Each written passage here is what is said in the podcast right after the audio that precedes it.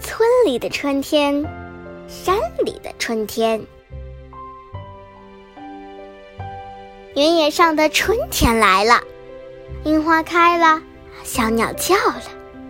可是山上的春天还没有来，山顶上还残留着白雪。山里面啊，住着鹿的一家。鹿宝宝刚出生，还不到一年，还不知道什么是春天呢。爸爸，春天是什么样的？春天会开很多花。妈妈，花长什么样呀？花长得很漂亮。嗯。可是鹿宝宝从来没有见过花。所以他不明白花是什么，春天又是什么。一天，鹿宝宝自己到山里去玩，玩着玩着，就听到从远处传来“咚”的一声柔柔的声音。这是什么声音啊？刚说完，又是一声“咚”。小鹿竖起了耳朵。声音吸引着他下了山。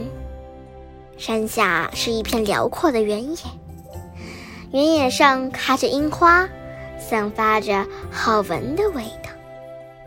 樱花树下站着一位慈祥的老爷爷。看到鹿宝宝，老爷爷就从樱花树上折了一枝花，系在了他的脚上。你看，我把簪子。都给你了，趁太阳还没下山，快回山里去吧。小鹿高兴地回到了山里。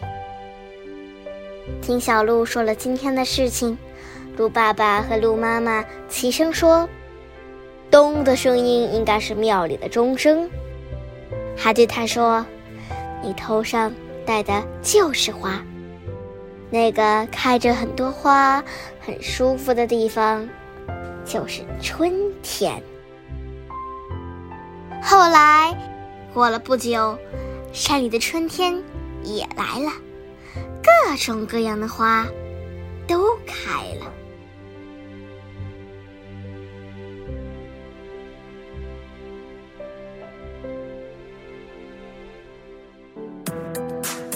今天就讲到这里啦，家宝讲故事，下周见。